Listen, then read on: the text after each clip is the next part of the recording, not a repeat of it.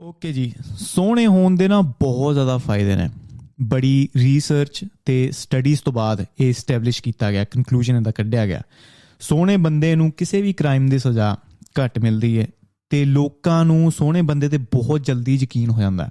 ਤੇ ਪੋਲਿਟਿਕਸ ਦੇ ਵਿੱਚ, ਰਾਜਨੀਤੀ ਦੇ ਵਿੱਚ ਸੋਹਣੇ ਬੰਦੇ ਨੂੰ ਕਾਫੀ ਜ਼ਿਆਦਾ ਐਡਵਾਂਟੇਜ ਰਹਿੰਦੀ ਹੈ ਤੇ ਬਹੁਤ ਜ਼ਿਆਦੀਆਂ ਕੰਪਨੀਆਂ ਨੇ ਜਿਨ੍ਹਾਂ ਦੇ ਐਗਜ਼ੈਕਟਿਵ ਜਾਂ ਬੌਸ ਸੋਹਣੇ ਨੇ ਤੇ ਉਹਨਾਂ ਦੇ ਜੋ ਸੇਲਸ ਨੰਬਰ ਨੇ ਬਹੁਤ ਜ਼ਿਆਦੇ ਨੇ। ਤੇ ਅਟੈਂਸ਼ਨ ਹਰ ਬੰਦੇ ਦੀ ਅ, ਸੋਹਣੇ ਬੰਦੇ ਤੇ ਰਹਿੰਦੀ ਹੈ ਤੇ ਪਾਰਟਨਰ ਵੀ ਵਧੀਆ ਮਿਲਦਾ ਆਬਵੀਅਸਲੀ ਤੇ ਬੇਸਿਕਲੀ ਆਪਾਂ ਕਹਿ ਸਕਦੇ ਹਾਂ ਕਿ ਬਹੁਤ ਜ਼ਿਆਦਾ ਫਾਇਦੇ ਸੋਹਣੇ ਬੰਦੇ ਦੇ ਹੁੰਦੇ ਨੇ। ਬਟ ਸੋਹਣਾ ਕੌਣ ਹੈ ਤੇ ਕੌਣ ਨਹੀਂ ਇਹ ਚੀਜ਼ ਕਿੱਦਾਂ ਡਿਸਾਈਡ ਹੁੰਦੀ ਹੈ? ਕੌਣ ਡਿਸਾਈਡ ਕਰਦਾ ਹੈ ਦਿਮਾਗ ਕਿੱਦਾਂ ਇਹ ਚੀਜ਼ ਨੂੰ ਪ੍ਰੋਸੈਸ ਕਰਦਾ? 9ਵੀਂ 10ਵੀਂ 11ਵੀਂ ਕਲਾਸ ਦੀ ਗੱਲ ਹੋਏਗੀ।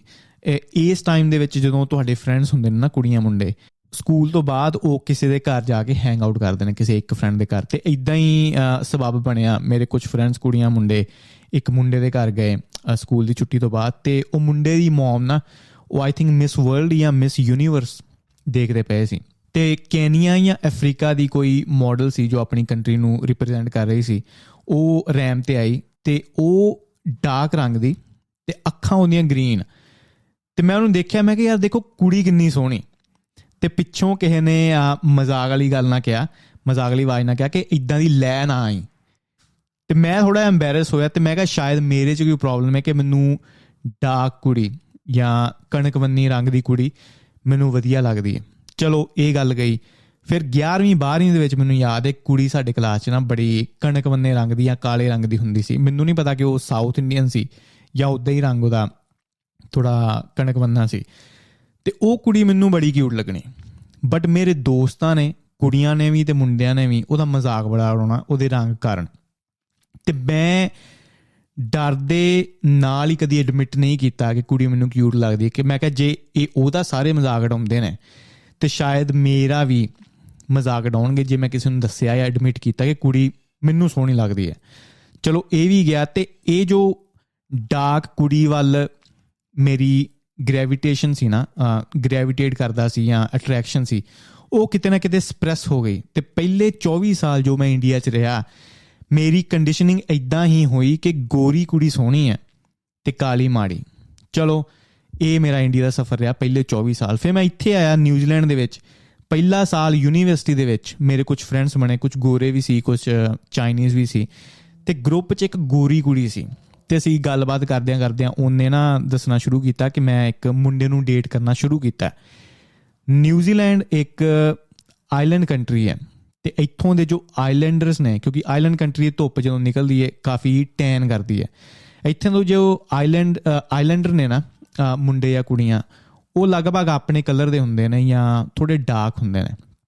ਤੇ ਉਹ ਗੋਰੀ ਕੁੜੀ ਸੀ ਉਹਨੇ ਸਾਰਿਆਂ ਨੂੰ ਫੋਟੋ ਦਿਖਾਉਣੀ ਸ਼ੁਰੂ ਕੀਤੀ ਕਿ ਦੇਖੋ ਮੇਰਾ ਬॉयਫ੍ਰੈਂਡ ਹੈ ਕਿੰਨਾ ਕਿਊਟ ਸਾਰਿਆਂ ਨੂੰ ਫੋਟੋ ਦਿਖਾਈ ਤੇ ਫੋਟੋ ਜਦੋਂ ਮੇਰੇ ਕੋਲ ਪਹੁੰਚੀ ਨਾ, ਮੈਂ ਕਿਹਾ, ਅਹ ਕਿਊਟ ਜਾਂ ਹੈਂਡਸਮ ਆਈ ਡੋਨਟ ਨੋ ਕਿਉਂਕਿ ਮੈਂ ਜੋ ਪਹਿਲਾਂ ਕਿਹਾ ਨਾ ਕਿ ਪਹਿਲੇ 24 ਸਾਲ ਮੈਨੂੰ ਇਹੀ ਸਿਖਾਇਆ ਗਿਆ ਕਿ ਗੋਰਾ ਬੰਦਾ ਸੋਹਣਾ ਹੈ ਤੇ ਕਾਲਾ ਮਾੜਾ।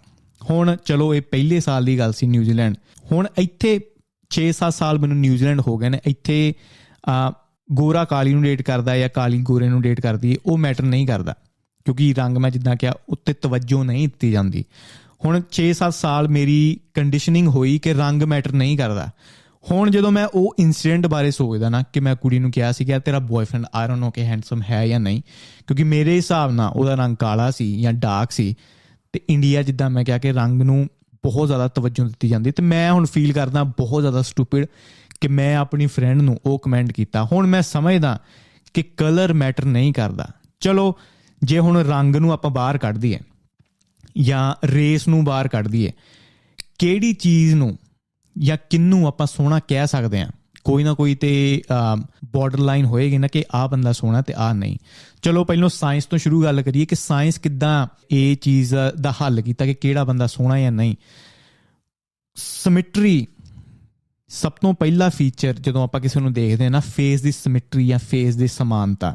ਕਿ ਕੀ ਬੰਦੇ ਦਾ ਫੇਸ ਪ੍ਰੋਪਰਲੀ ਸਿਮੈਟ੍ਰੀਕਲ ਹੈ ਕਿ ਫੇਸ ਦਾ ਅੱਧਾ ਭਾਗ, ਇਧਰਲਾ ਭਾਗ, ਦੂਜੇ ਭਾਗ ਨਾਲ ਮਿਲਦਾ ਕਿ ਨਹੀਂ ਮਿਲਦਾ?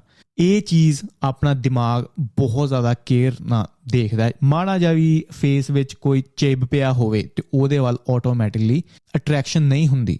ਸਿਰਫ ਫੇਸ ਦੀ ਹੀ ਨਹੀਂ ਬਾਡੀ ਜਦੋਂ ਆਪਾਂ ਕਿਸੇ ਦੀ ਦੇਖਦੇ ਹਾਂ ਤੇ ਆਪਾਂ ਸਿਮਟਰੀ ਨੂੰ ਸਭ ਤੋਂ ਪਹਿਲਾਂ ਮੈਜ਼ਰ ਕਰਦੇ ਹਾਂ। ਜੇ ਕਿਸੇ ਦਾ ਬਾਹ ਜਾਂ ਕੋਈ ਅੰਗ ਟੇਢਾ ਮੇਢਾ ਹੋਏ ਨਾ, ਇਹ ਆਟੋਮੈਟਿਕਲੀ ਬ੍ਰੇਨ ਨੂੰ ਸਿਗਨਲ ਜਾਂਦਾ ਕਿ ਯਾਰ ਉਹ ਬੰਦਾ ਸੋਹਣਾ ਨਹੀਂ ਜਾਂ ਅਟਰੈਕਟਿਵ ਨਹੀਂ, ਕਿਉਂਕਿ ਇਹਨੂੰ ਐਸੋਸੀਏਟ ਕੀਤਾ ਜਾਂਦਾ ਹੈ ਕਿ ਬਾਡੀ ਦੇ ਵਿੱਚ ਜਾਂ ਫੇਸ ਦੇ ਵਿੱਚ ਕੋਈ ਪੈਰਾਸਾਈਟ ਹੋ ਸਕਦਾ ਹੈ। ਤੇ ਇਹ ਸਰੋ ਚਲੋ ਬੰਦੇ ਦੀ ਹੀ ਗੱਲ ਨਹੀਂ, ਕਿਸੇ ਵੀ ਚੀਜ਼ ਨੂੰ ਆਪਾਂ ਅਟਰੈਕਟਿਵ ਮੰਨਦੇ ਆ ਜਦੋਂ ਉਹ ਬਿਲਕੁਲ ਪਰਫੈਕਟ ਸ਼ੇਪ 'ਚ ਹੋਵੇ।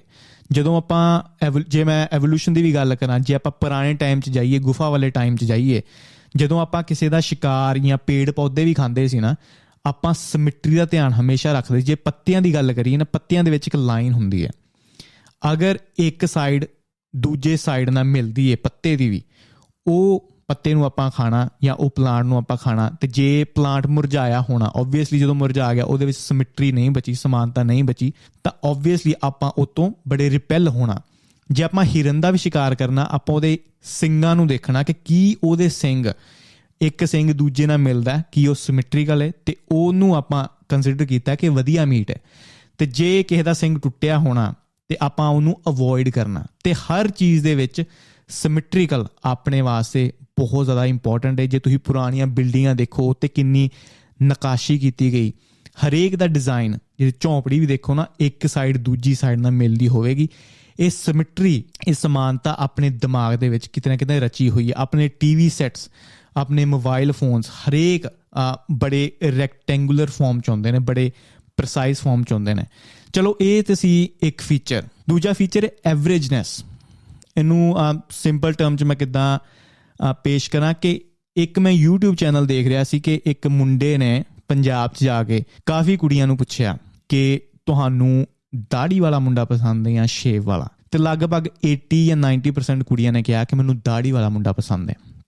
ਫਿਰ ਉਹੀ ਮੁੰਡਾ ਦਿੱਲੀ ਤੇ ਮੁੰਬਈ ਗਿਆ ਤੇ ਉਹਨੇ ਸੇਮ ਕੁਐਸਚਨ ਕੁੜੀਆਂ ਨੂੰ ਪ੍ਰੈਜ਼ੈਂਟ ਕੀਤਾ ਕਿ ਮੁੰਡਾ ਦਾੜੀ ਵਾਲਾ ਪਸੰਦ ਹੈ ਜਾਂ ਸ਼ੇਵ ਵਾਲਾ? ਤੇ ਜ਼ਿਆਦਾਤਰ ਕੁੜੀਆਂ ਨੇ ਸ਼ੇਵ ਵਾਲਾ ਮੁੰਡਾ ਸਿਲੈਕਟ ਕੀਤਾ ਜਾਂ ਕਿਹਾ, ਉਹਨਾਂ ਦਾ ਆਨਸਰ ਸੀ।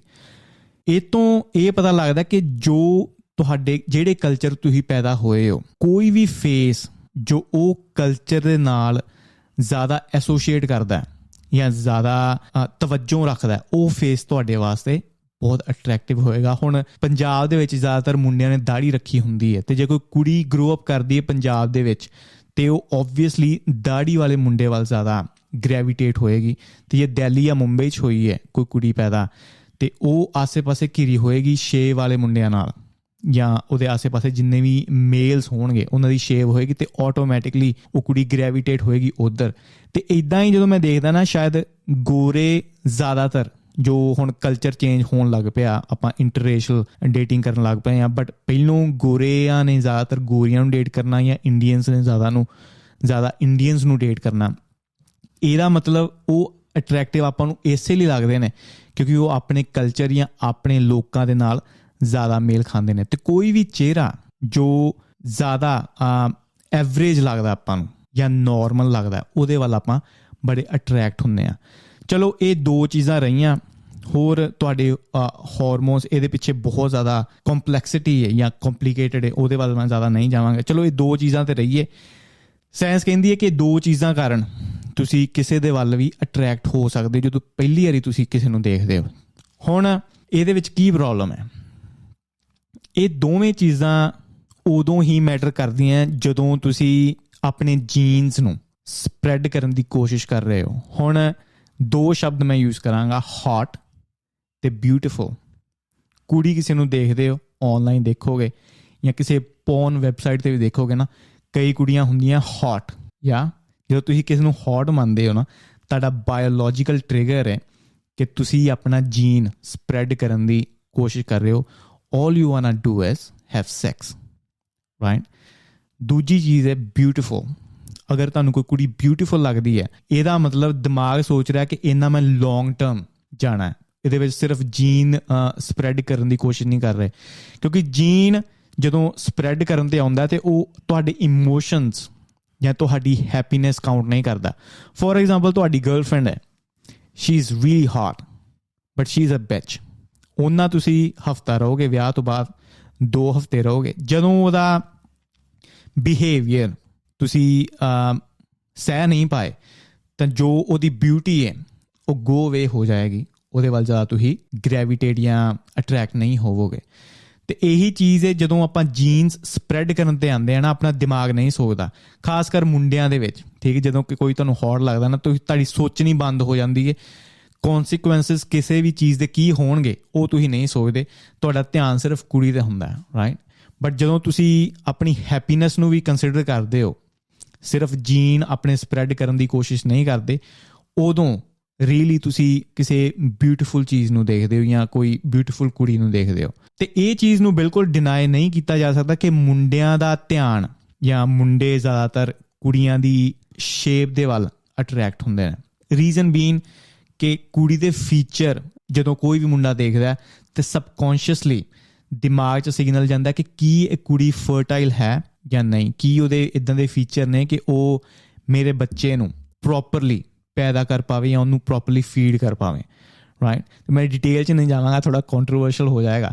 ਬਟ ਕੁੜੀ ਅਹ, ਹਮੇਸ਼ਾ ਆਪਾਂ ਨਾ ਕੁੜੀ ਨੂੰ ਬੜੀ ਜਲਦੀ ਲੇਬਲ ਕਰ ਦਿੰਦੇ ਆ ਕਿ ਕੁੜੀ ਗੋਲਡ ਡਿਗਰ ਹੈ ਜਾਂ ਕੁੜੀ ਨੇ ਪੈਸਾ ਪੈਸੇ ਕਾਰਨ ਕਿਸੇ ਮੁੰਡੇ ਨਾਲ ਵਿਆਹ ਕੀਤਾ। ਬਟ ਕੁੜੀ ਕਿਤੇ ਨਾ ਕਿਤੇ ਹੁਣ ਕੁੜੀਆਂ ਇੰਡੀਪੈਂਡੈਂਟ ਹੋਣ ਲੱਗ ਪਈਆਂ ਆਪਣੀ ਕਮਾਈ ਆਪ ਕਰਦੀਆਂ ਨੇ। ਬਟ ਐਵੋਲੂਸ਼ਨ ਦੀ ਜਦੋਂ ਆਪਾਂ ਗੱਲ ਕਰਦੇ ਆ ਕੁੜੀ ਕਿਤੇ ਨਾ ਕਿਤੇ ਉਹਦਾ ਡਿਜ਼ਾਈਨ ਹੀ ਇਦਾਂ ਹੋਇਆ ਦਿਮਾਗ ਦਾ। ਹੁਣ ਜੇ ਪੁਰਾਣੇ ਟਾਈਮ ਦੇ ਸੋਚੀਏ, ਮੁੰਡਾ ਆਬਵੀਅਸਲੀ ਬਾਇਓਲੋਜੀਕਲੀ ਕੁੜੀ ਤੋਂ ਸਟਰੋਂਗ ਸੀ ਤੇ ਜਦੋਂ ਹੰਟ ਕਰਨ ਦੀ ਲੋੜ ਸੀ, ਸ਼ਿਕਾਰ ਕਰਨ ਦੀ ਲੋੜ ਸੀ ਤੇ ਕੁੜੀ ਤਾਂ ਆਬਵੀਅਸਲੀ ਨਹੀਂ ਜਾਏਗੀ।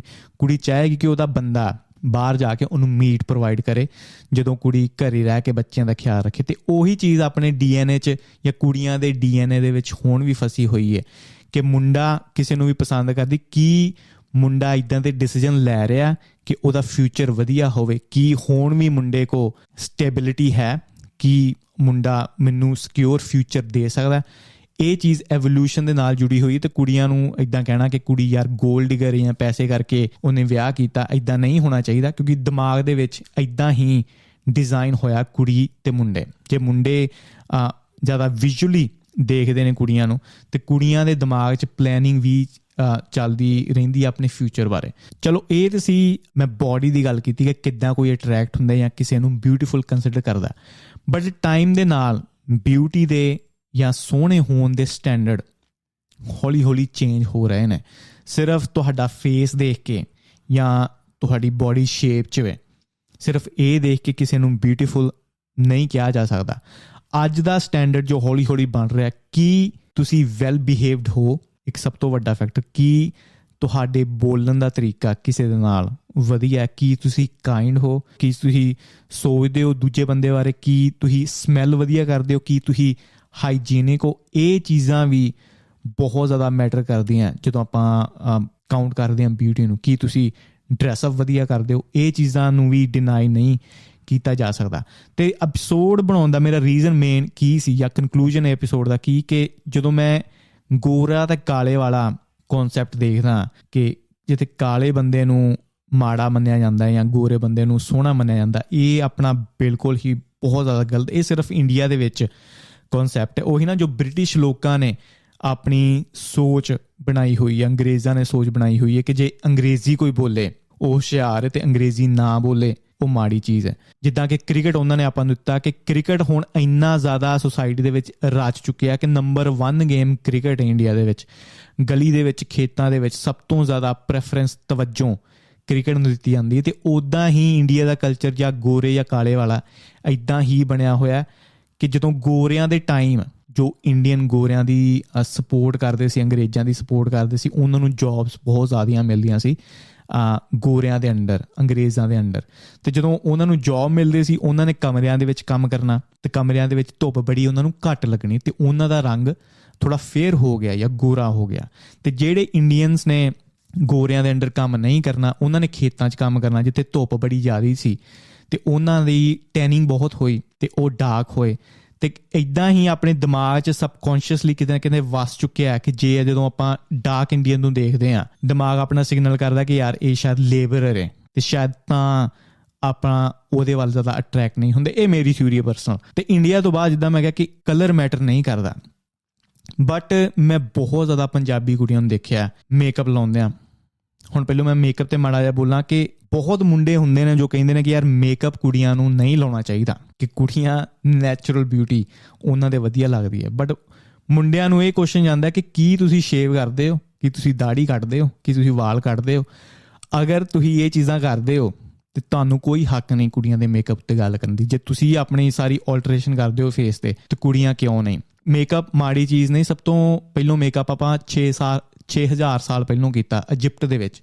ਉਦੋਂ ਮੇਕਅਪ ਇੱਕ ਵੈਲਥ ਦਾ ਸਿਗਨਲ ਸੀ। ਤੇ ਪ੍ਰੇਅਰਸ ਦੇ ਵਿੱਚ ਵੀ ਆਈ ਥਿੰਕ ਮੇਕਅਪ ਨੂੰ ਯੂਜ਼ ਕੀਤਾ ਜਾਂਦਾ ਸੀ। ਫਿਰ ਰੋਮਨ ਐਮਪਾਇਰ ਦੇ ਵਿੱਚ ਇਹਨੂੰ ਪ੍ਰੋਸਟੀਟਿਊਸ਼ਨ ਦੇ ਨਾਲ ਐਸੋਸੀਏਟ ਕੀਤਾ ਗਿਆ। ਬਟ ਅੱਜ ਦੇ ਟਾਈਮ ਮੇਕਅਪ ਹਰ ਹਰ ਕੁੜੀ ਕਰਦੀ ਹੈ। ਤੇ ਮੇਰੀ ਇੱਕ ਫਰੈਂਡ ਹੈ, ਉਹਨੇ ਬੜੇ ਵਧੀਆ ਤਰੀਕੇ ਨਾਲ ਐਕਸਪਲੇਨ ਕੀਤਾ ਕਿ ਤੁਹਾਡੇ ਫੀਚਰਸ ਪਹਿਲੋਂ ਹੀ ਨੇ ਤੁਹਾਡੇ ਕੋਲ। ਮੇਕਅਪ ਤੁਸੀਂ ਯੂਜ਼ ਕਰਦੇ ਹੋ ਤੁਹਾਡੇ ਫੀਚਰ ਨੂੰ ਐਕਸੈਂਚੁਏਟ ਕਰਨ ਵਾਸਤੇ ਜਾਂ ਉਹਨਾਂ ਨੂੰ ਹੋਰ ਸ਼ਾਰਪ ਕਰਨ ਵਾਸਤੇ। ਇਹਦੇ ਵਿੱਚ ਕੋਈ ਦਿੱਕਤ ਨਹੀਂ ਅਗਰ ਕੋਈ ਮੇਕਅਪ ਕਰਦਾ ਬਟ ਜਿੱਦਾਂ ਮੈਂ ਕਿਹਾ ਨਾ, ਪੰਜਾਬੀ ਕੁੜੀਆਂ ਨੂੰ ਮੈਂ ਦੇਖਦਾ ਮੇਕਅਪ ਕਰਦੇ। ਕਈ ਕੁੜੀਆਂ ਦੀ ਸਕਿਨ ਟੋਨ ਡਾਰਕ ਹੁੰਦੀ ਹੈ ਤੇ ਉਹਨਾਂ ਦੀ ਕੋਸ਼ਿਸ਼ ਹੁੰਦੀ ਹੈ ਕਿ ਉਹ ਗੋਰੀਆਂ ਹੋ ਜਾਣ, ਉਹ ਮੇਕਅਪ ਲਾ ਕੇ। ਤੇ ਫੋਟੋਆਂ ਦੇ ਵਿੱਚ ਆਪਾਂ ਫਿਲਟਰ ਵੀ ਯੂਜ਼ ਕਰਦੇ ਆ ਤੇ ਇਹ ਚੀਜ਼ ਨੂੰ ਮੈਂ ਮਾੜਾ ਮੰਨਣਾ ਕਿ ਬਿਲਕੁਲ ਮੇਕਅਪ ਯੂਜ਼ ਕਰੋ, ਆਪਣੇ ਫੀਚਰ ਨੂੰ ਐਨਹਾਂਸ ਕਰਨ ਵਾਸਤੇ, ਉਹ 'ਚ ਕੋਈ ਦਿੱਕਤ ਨਹੀਂ।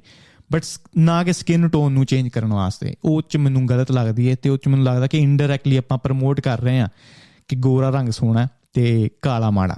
ਤੇ ਬਾਕੀ ਅਗਰ ਤੁਸੀਂ ਡਾਰਕ ਵੀ ਹੋ ਨਾ, ਉਹਦੇ ਚ ਐਮਬੈਰਸ ਹੋਣ ਵਾਲੀ ਕੋਈ ਗੱਲ ਨਹੀਂ। ਇੰਡੀਆ ਤੋਂ ਬਾਹਰ ਡਾਰਕ ਬੰਦੇ ਨੂੰ ਬਹੁਤ ਜ਼ਿਆਦਾ ਤਵੱਜੋ ਦਿੱਤੀ ਜਾਂਦੀ ਹੈ। ਜੋ ਮਿਕਸਡ ਰੇਸਸ ਨੇ ਨਾ, ਉਹਨਾਂ ਨੂੰ ਬਹੁਤ ਜ਼ਿਆਦਾ ਅਟਰੈਕਟਿਵ ਮੰਨਿਆ ਜਾਂਦਾ ਹੈ। ਬ੍ਰਾਜ਼ੀਲ ਦੇ ਜੋ ਲੋਕ ਨੇ, ਬਹੁਤ ਡਾਰਕ ਨੇ ਤੇ ਦੁਨੀਆ ਦੇ ਸਭ ਤੋਂ ਸੋਹਣੇ ਲੋਕ ਉਹ ਮੰਨੇ ਜਾਂਦੇ ਨੇ।